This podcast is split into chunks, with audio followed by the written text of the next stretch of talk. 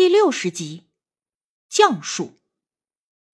这两天一零四的事儿本就闹得沸沸扬扬，如今我俩正赶在风头往枪口上撞，最后在校长和教导主任连番狂轰滥炸之下，给我俩一个写悔过保证书，还要在全校师生面前承认错误的处罚，成了名副其实的典型犯。出了办公室。丁力苦着脸，连连的跟我道歉，说如果不是因为他执意要进一零四，我俩也不会这么倒霉。算了，如果不是因为你这个学霸当从犯，我保不准还要受处分呢。我苦笑着拍了拍丁力的肩膀，让他不用太放在心上。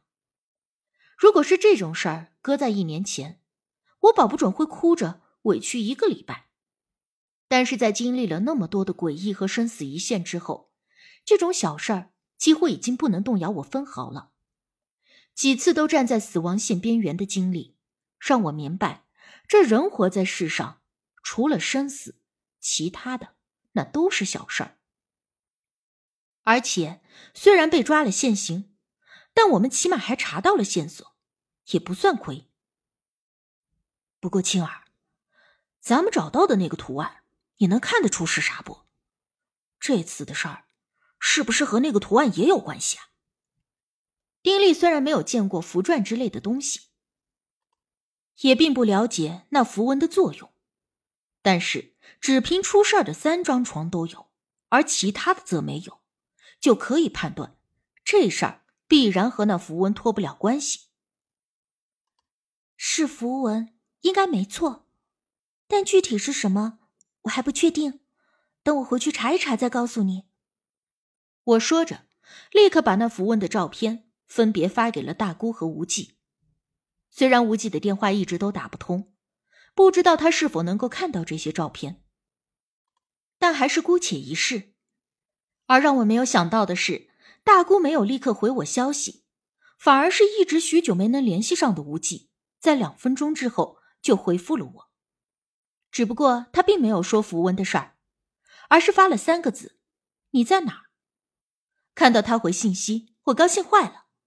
一是他一定了解这些东西，二是终于和他联系上了，也证明他没事儿。我在学校，刚才那照片上的东西是符文吗？有什么作用？你知道吗？我立刻问他。又过了一分多钟，他回了句。不要碰，等我。等他？难道他要来？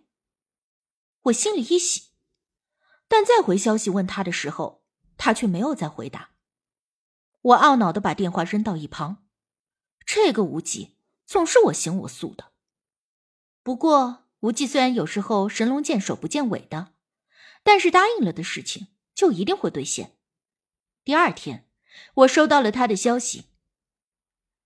我在你学校门口。当时正是晚自习，我立刻找了借口请假下了楼。果然见到校门口一个穿着素灰棉麻衣裤的男生背着手站在那里。听到脚步声，他转过身来，眉眼中带着淡淡的浅笑，看着我点了点头。你怎么说来就来了？我不免惊喜。无忌上下扫了我一眼。开口直接就问：“照片上的东西从哪来的？”我拉着他去了学校附近的面馆，从头到尾把一零四的来龙去脉都说了一遍。无忌听完后若有所思，眉心微蹙，不知道在想些什么。我也没有打扰他，一碗面都吃完了，才问他这事儿怎么看。那不是道教的符文。而应该是降术。无忌的眉心依旧微微的蹙着。降术？你是说泰国的降头？我惊讶。他又点了点头。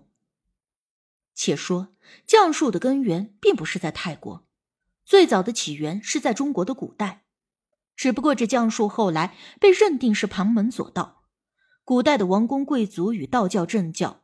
都将其定义为禁术，之后，这降术在中国也就渐渐的没落，后来又在那些东南亚国家渐渐的兴起。所以说，这降术中的很多术法都与道术有着不可分割的关系。因此，我第一眼看到那符文的时候，就会误认为那是道教的符篆。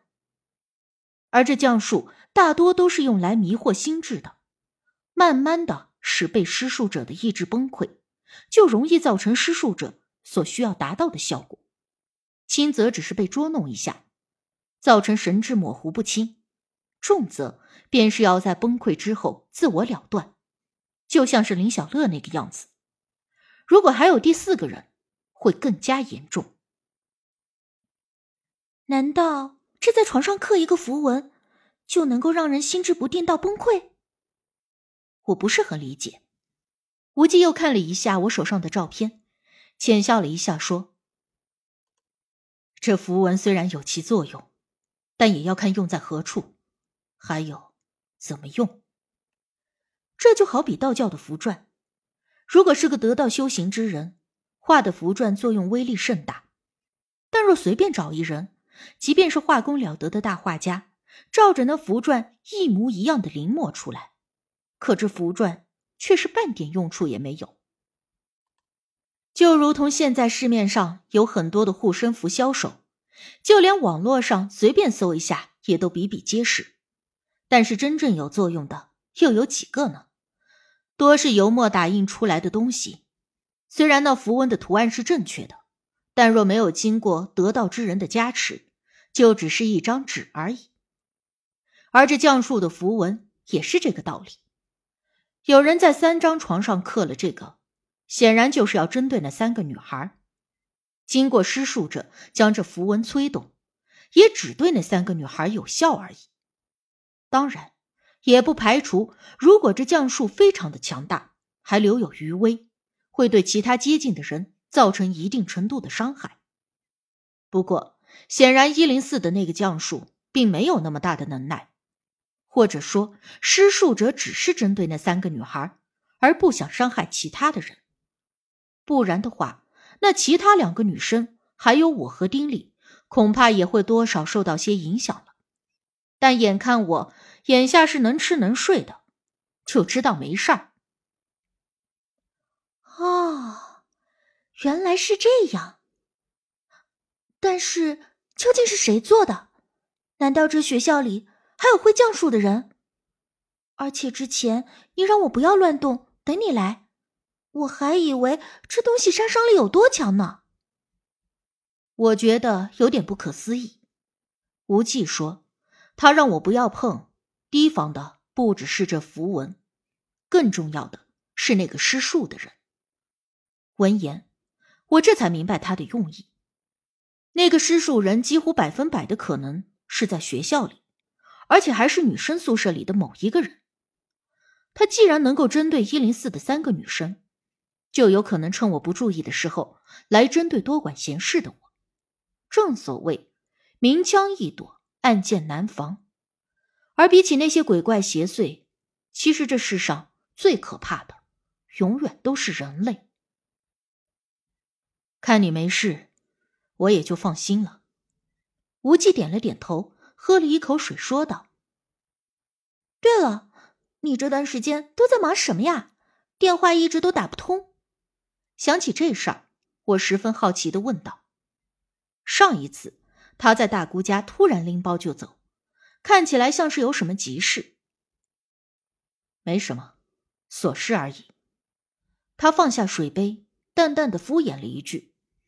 我瘪了瘪嘴，白了他一眼，心知他不想说，我也没招。不过看到他没受伤，倒也庆幸。不说算了。不过这符文的事儿，你教教我，有没有什么法子？能够找到那个施术者，我又将话题转了回来。无忌想了想，办法也不是没有，但是否有这样的必要？当然有啊！你不想想，如果我知道这个人是谁，我就可以加以提防。毕竟我和丁力擅闯一零四的事儿，全校都知道。一旦那个施术者想要报复我俩的多管闲事儿呢？我跟他动之以情，晓之以理。无忌深以为然的点了点头。既然如此，也好。他说着话，从他那个几乎万年不离身的佛缘袋里拿出了一个折成三角形的红布，递给了我。先把这个带在身上。这是什么呀？无忌时不时的就会给我一些稀奇古怪的东西，总是让我贴身带着。护身符。那能不能再给我一个？我怕听力也会有危险。我讨好的笑着问，无忌倒也不含糊，直接说：“没了，只有一个。”而我俩正说话呢，丁烈的电话就打了过来。我寻思着，刚好叫他一起出来，介绍给无忌认识一下。但是刚一接通电话，丁烈就急着喊道：“喂，青儿，出事儿了！”